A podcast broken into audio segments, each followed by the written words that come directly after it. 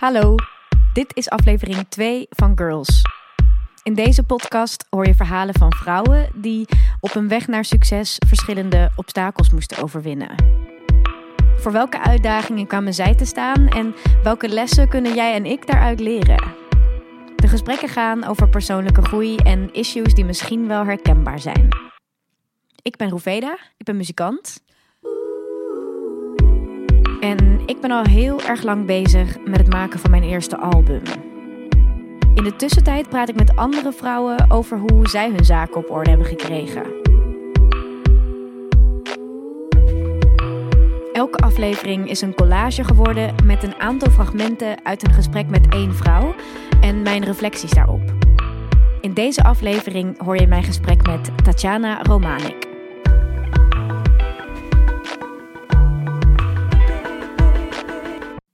Tatjana is 54 jaar en een heel succesvolle zakenvrouw. Ze houdt zich vooral bezig met het verbeteren van de levenskwaliteit van mensen. Gezondheid is echt haar sport. Ze was betrokken bij de ontwikkeling van meer dan driekwart van alle kankermedicijnen, maar ze is ook wel een rebel in haar wereld, omdat ze zich net zo graag op omstreden terrein begeeft buiten de kaders van het westerse denken. Volgens mij moet de wetenschap die we hier hebben in de westerse wereld ook wat opener staan voor andere zienswijzen. Ik krijg de indruk dat Tatjana geregeld tegen de stroom inzwemt en dat die eigenwijze houding haar ver brengt. Het leverde haar in ieder geval mega succesvolle miljoenenbedrijven op. En die prestatie werd in 2016 bekroond met de titel Etnische Zakenvrouw van het jaar. Ik heb een beetje een probleem met die titel, maar daarover later meer. Tatjana komt voor het interview bij mij thuis. En dat vind ik super spannend, want we hebben elkaar nog niet eerder ontmoet.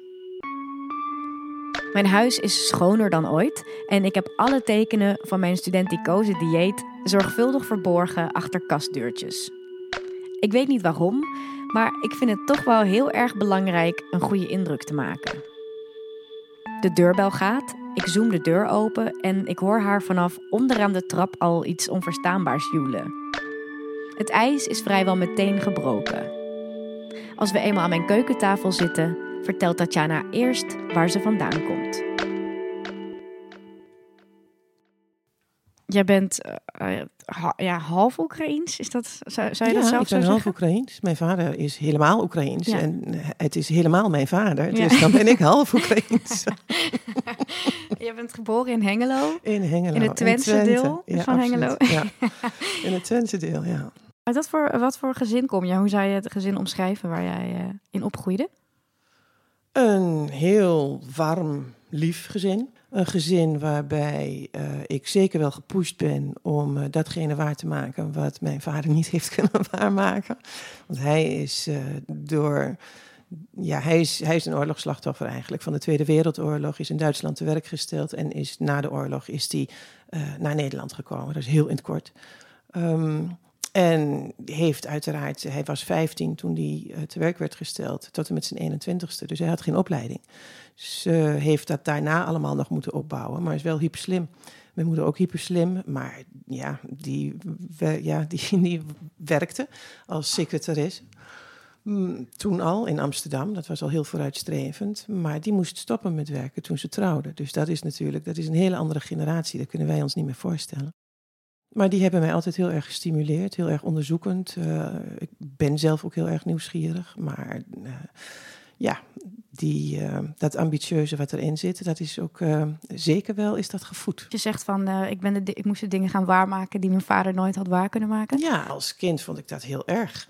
Dan kwam ik thuis, zat ik op de middelbare school. En dan had ik echt, dan had ik voor mij had ik een, een 7 of een 8 voor natuurkunde. Nou, dat vond ik geweldig. En mijn vader die vroeg meteen van, hmm, wat had de rest? Dus er werd meteen gebenchmarkt. oh, hem wel. Maar ik snap nu waar dat vandaan komt. Dus dat is ook, daar moet je eigenlijk moet je dat niet zo primair nemen. Zoals je eigenlijk al dat soort dingen niet primair moet nemen. Dat komt ergens vandaan. Als je daar dan over gaat nadenken, ja, natuurlijk.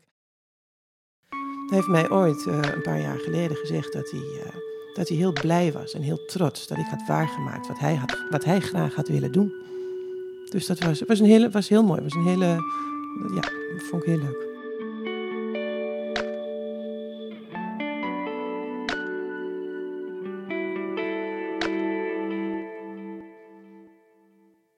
Als Tatjana mijn huis binnenstapt, starten we niet meteen de opname. Ik zet eerst een kopje thee en Tatjana maakt het zichzelf gemakkelijk op de bank naast mijn kat.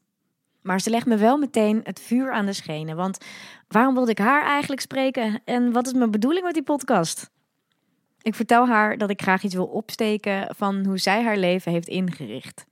Dat hoewel onze leefwerelden mijlenver uiteen lijken te liggen, ik toch denk dat er universele vragen zijn die ons verbinden. Dan trekt ze een stapel boeken uit haar tas. Het zijn naslagwerken die Tatjana pas op latere leeftijd ontdekte en die haar leven hebben veranderd. Ze vertelt dat als ze 30 jaar geleden wist wat ze nu weet, haar leven er waarschijnlijk heel anders uit had gezien. Op deze leeftijd kom ik dan nu allerlei boeken tegen van mensen die hetzelfde zien, maar op andere posities zitten, zoals uh, Nicholas Freudenberg. En die heeft een boek geschreven, Legaal maar fataal. En die trekt dus parallellen tussen uh, zes grote industrieën. Uh, en hoe die onze gezondheid bedreigen. En dan hebben we het uiteraard hebben we het dan over de alcoholindustrie, de tabaksindustrie, de auto-industrie. Um, maar dan heb je het ook over de farmaceutische industrie en zelfs de voedingsmiddelenindustrie. En dat is best wel beangstigend. Er worden steeds meer mensen ziek. En als je kijkt naar zowel hart- en vaataandoeningen als uh, kanker, dat, dat zijn doodsoorzaken nummer één. En dat komt steeds meer voor als ik, als ik had geleerd en ik had dat ook, ik was daarvan doordrongen geweest. Want alleen maar lezen is niet genoeg. Maar als mij verteld was en ik had dat ook uh, geïnternaliseerd, dat die zich van uh, gelijksoortige praktijken bedienen als die andere industrieën. En dat de gezondheid van mensen niet meer centraal staat, maar dat op dit moment aandeelhouders waarde creëren, geld, dat staat centraal. Ja, en als je dat geweten had toen, dan had jij uh, veel sneller met, met die kennis. Oh ja, dan was ik veel sneller bezig gegaan met waar ik nu mee bezig ben. Dan had ik veel minder lang in de farmaceutische industrie um, gewerkt. Was ik sneller waarschijnlijk uh, op onderzoek gegaan naar andere methoden. Andere methoden die minder in de westerse geneeskunst voorkomen, maar in hele andere geneeskunst. En dan was ik waarschijnlijk veel jonger geweest. Want ik heb nu nog heel veel ideeën. En ik wil allerlei dingen nog opzetten. Echt voor de gezondheidsbevordering uh, van mensen. En dan was ik misschien nu wel zo oud geweest als jij. En had ik mijn hele leven nog voor me gehad. En dan had ik dat nu allemaal nog kunnen doen. Mm. En nu ben ik 54. En dan moet ik echt dan moet ik gaan kiezen. Moet ik gaan kijken van hoe kan ik dat doen? En hoe krijg ik die kennis in principe? Hoe krijg ik die verder? En hoe krijg ik die snel daar waar het nodig is? En dat is bij de patiënt ja, dit begint dus allemaal al als zij 18 is en vanuit Twente naar Groningen verhuist om aan een apothekersopleiding te beginnen. Maar ze komt er al snel achter dat ze meer uitdaging nodig heeft dan die opleiding haar biedt. Toen ik met die zelfjes draaien bezig was, dat vond ik toch iets wat minder intellectueel uitdagend, um, had ik zoiets van, hmm, laat ik eens kijken of ik ook niet iets anders daarnaast kan doen. Commerciële economie want ik vond die commerciële kant vond ik toch ook wel heel erg leuk. Ik had al een propeduis, ik mocht instromen in het tweede jaar. Dus ik heb die laatste twee jaar van mijn, uh, van mijn apothekersopleiding... Heb ik ook twee jaar avond-WO gedaan. Vond ik heel erg leuk. Ten tijde natuurlijk van die apothekersopleiding heb ik stages gelopen, ook in apotheken. En toen had ik zoiets van, nee, dit is niks voor mij dit is het niet. Niet zo'n winkeltje. Want eigenlijk begon toen die hele fase al dat je niks meer zelf maakte in een apotheek. Uh, dat was leuk. Ik ben wel zo'n heks. Maar, uh, dat alles ingekocht werd. Maar dat alles ingekocht werd. En je, en je bent alleen maar, je bent uh, pilletjes van de farmaceutische industrie ben je aan het doorgeven aan een patiënt. En er komt zelfs heel erg, ja, er komt, komt Tuurlijk moet je weten wat je aan het doen bent. En tuurlijk moet je, moet je uh, interacties uh, uh, moet je signaleren, moet je informatie geven. Maar dat was niet wat ik mij had voorgesteld van, van het vak om echt om mensen te helpen.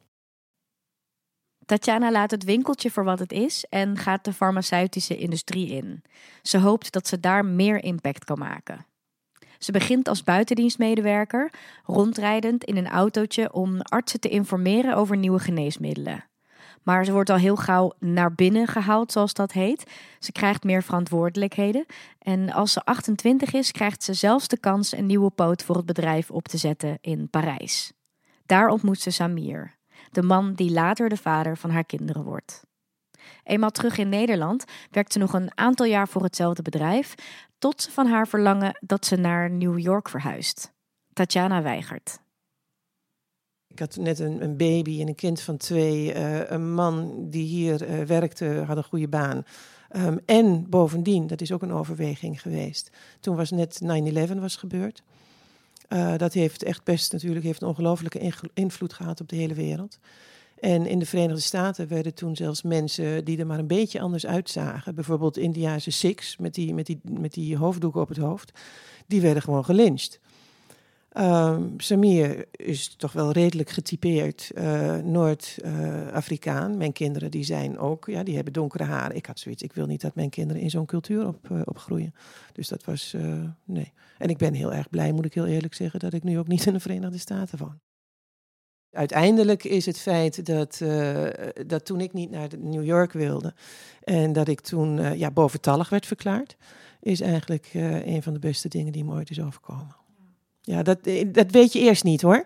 Nee, want je ligt drie maanden wakker. Ja, en je denkt, oh jee, hoe geef ik die arme bloedjes van kinderen eten? Ja, het slaat nergens op. Maar je maakt je zorgen over van alles en nog wat. Kun je beter niet doen als je al die energie, als je die nou gewoon stopt en dat in positieve energie omzet. Oh, dan moet je eens kijken wat je met die energie allemaal kunt doen. Want dan heb je een motivatie. Is ongelooflijk.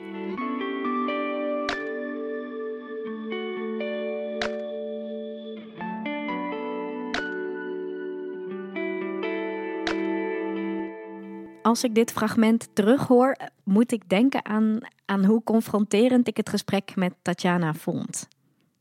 In de spiegel die ze mij voorhield, zag ik dat ik me soms onnodig negatief opstel. Dat zat in kleine dingen, zoals bijvoorbeeld mijn woordkeus. Toen ik het had over wrijving tussen culturen, corrigeerde ze mij en noemde ze datzelfde principe ontmoeting. Het lijkt iets onbenulligs, maar het gebeurde best wel vaak in het gesprek en het zette me aan het denken. Tatjana ziet problemen niet als een potentieel eindstation, maar als een business opportunity of een potentieel geniaal idee. Ik nam me na het interview voor om wat minder in beren op de weg te denken en meer in kansen.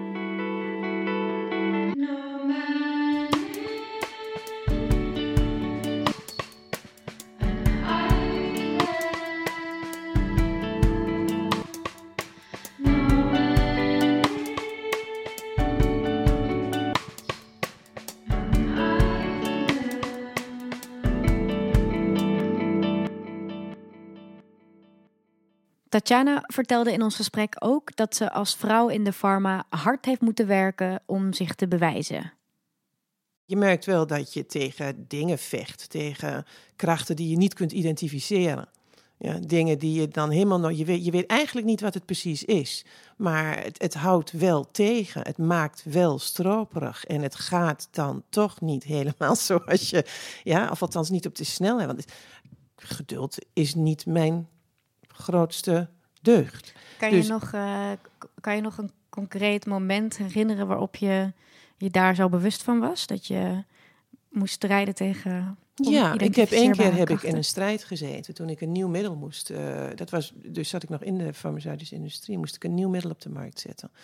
En ik had daar mijn ideeën over. En dat was uh, verdeeld in marketing en aparte salesafdelingen. Dus je had een saleshoofd van alle salesmensen. En ik was zeg maar het marketinghoofd van die hele afdeling en ook van uh, de medische afdeling.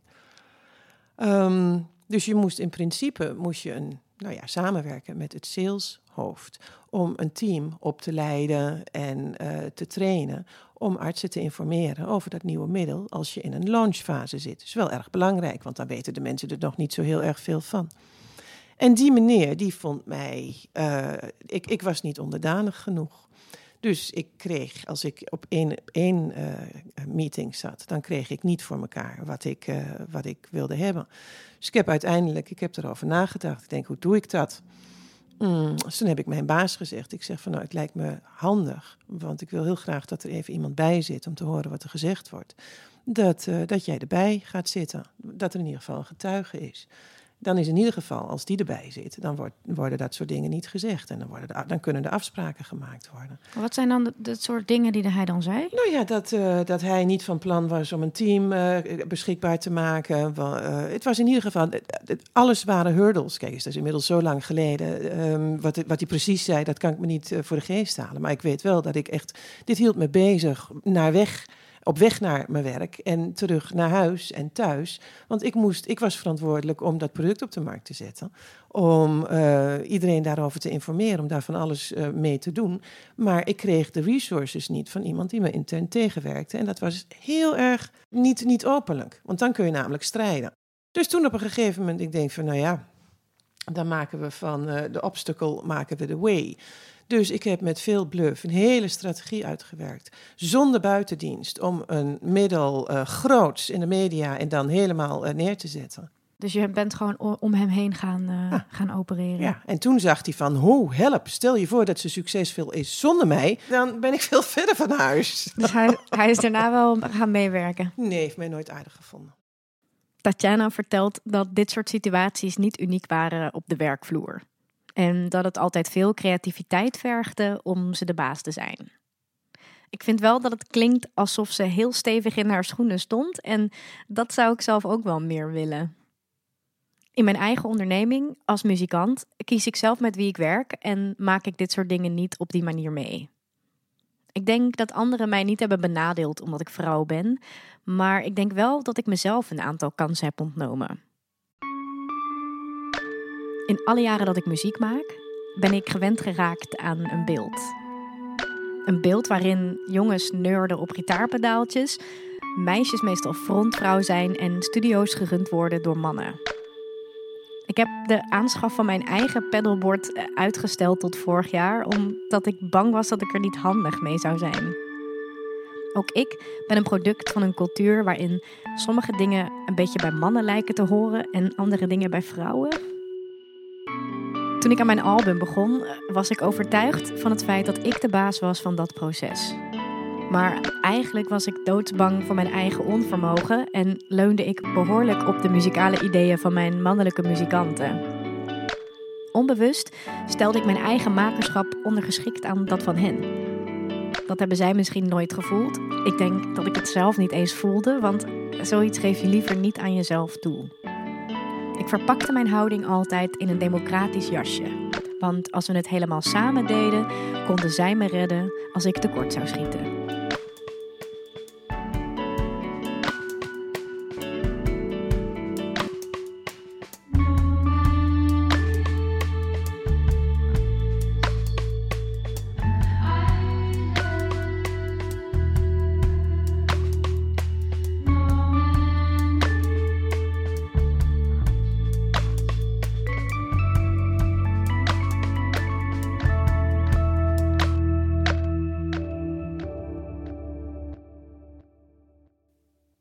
2016 heeft Tatjana verschillende internationale bedrijven op haar naam.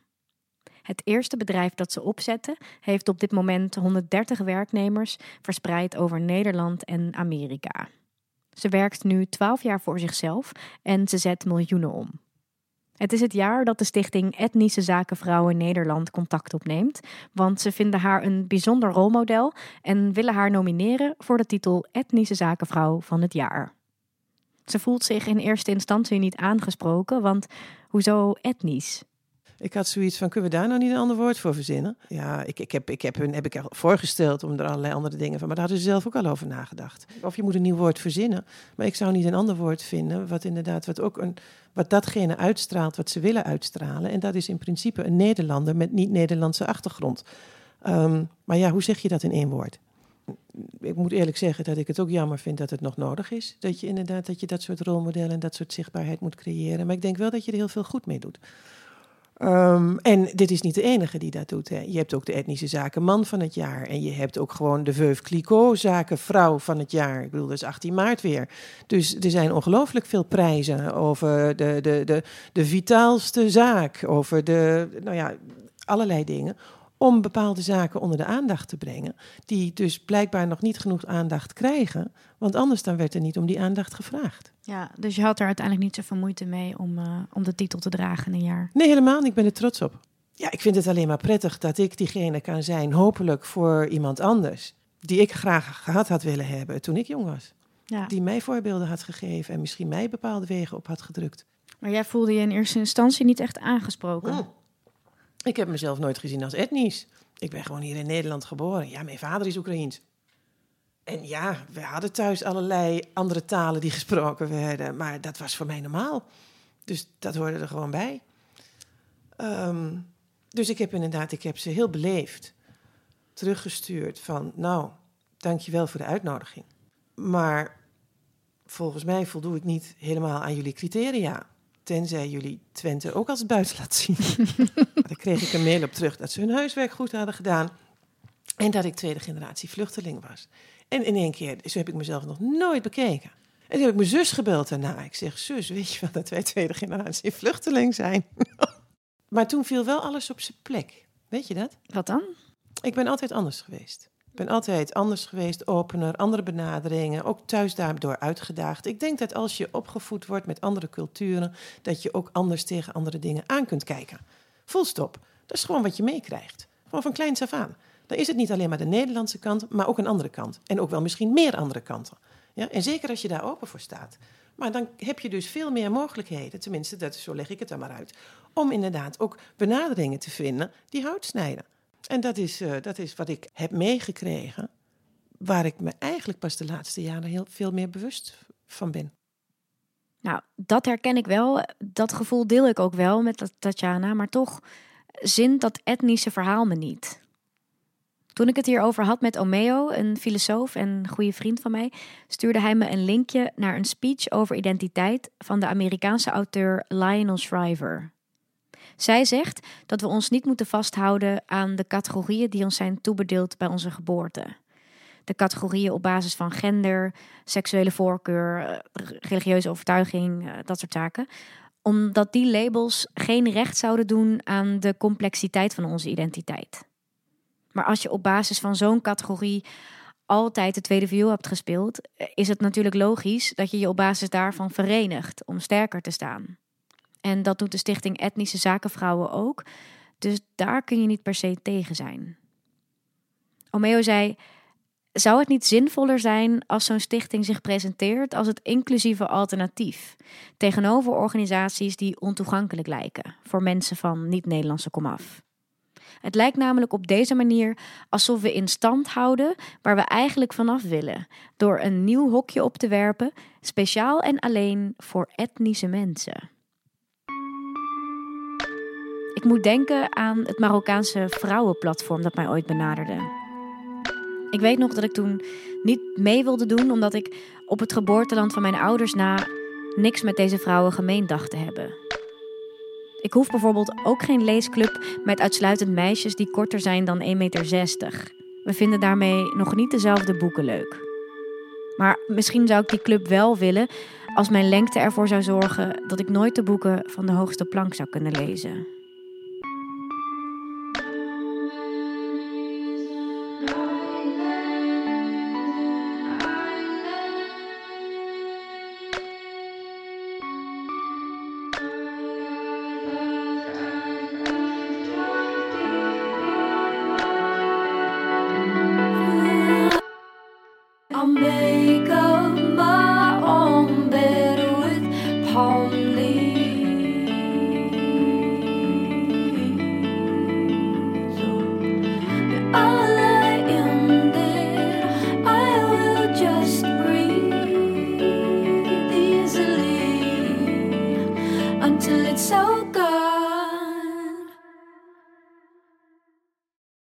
Ik heb uh, eh, 14 jaar in één farma gewerkt.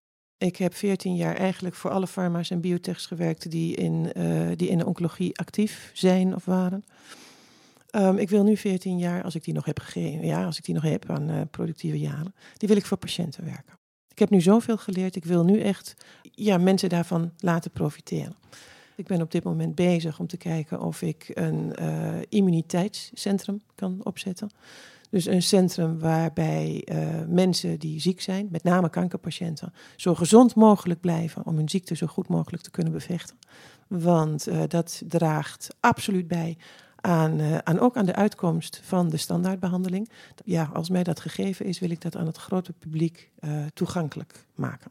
En dan heb je het over een centrum, dus dat klinkt als een plek? Dat klinkt, dat klinkt in eerste instantie als een plek waar je inderdaad bepaalde behandelingen kunt krijgen die op dit moment uh, complementair worden geacht in de oncologie, maar die je niet krijgt in het ziekenhuis. Dus bijvoorbeeld uh, warmtebehandeling. Want natuurlijk heb je iemand die mindfulness geeft, die weet dat je geen stress moet hebben, want dat dat cortisol, da, da, da, da, de hele lichamelijke reactie, wat dan ervoor zorgt dat je immuunsysteem naar beneden gaat. Maar dat weet een patiënt niet. Ik wil, niet, ik wil niet dat de patiënt op een gegeven moment zelf moet uitvogelen waar hij naartoe gaat, maar dat hij in het centrum kan komen waar um, sowieso aan zijn of haar immuniteit wordt gewerkt. En ik hoop daar een hele grote toegevoegde waarde aan de, de gezondheid bij te dragen. Na ons gesprek dendert Tatjana met net zoveel gejoel weer de trap af, mijn huis uit. Maar niet voordat ze me nog wat streng advies heeft gegeven over de expres in het zicht opgestelde vitamintjes en supplementen. Leuk geprobeerd, vriendin, maar je hebt niet de goede visolie in huis. Op de keukentafel heeft ze een klein cadeautje achtergelaten. Ik pak het uit, het is een boek. En ik lees op de achterflap: Omdenken is denken in termen van mogelijkheden. En niet van problemen. Dit was aflevering 2 van Girls. De muziek uit deze aflevering komt uit een van mijn eigen liedjes. Als je je aanmeldt voor mijn nieuwsbrief via roeveda.nl, check de show notes voor hoe je dat spelt, dan krijg je na elke aflevering een mail met een link naar het liedje van die aflevering.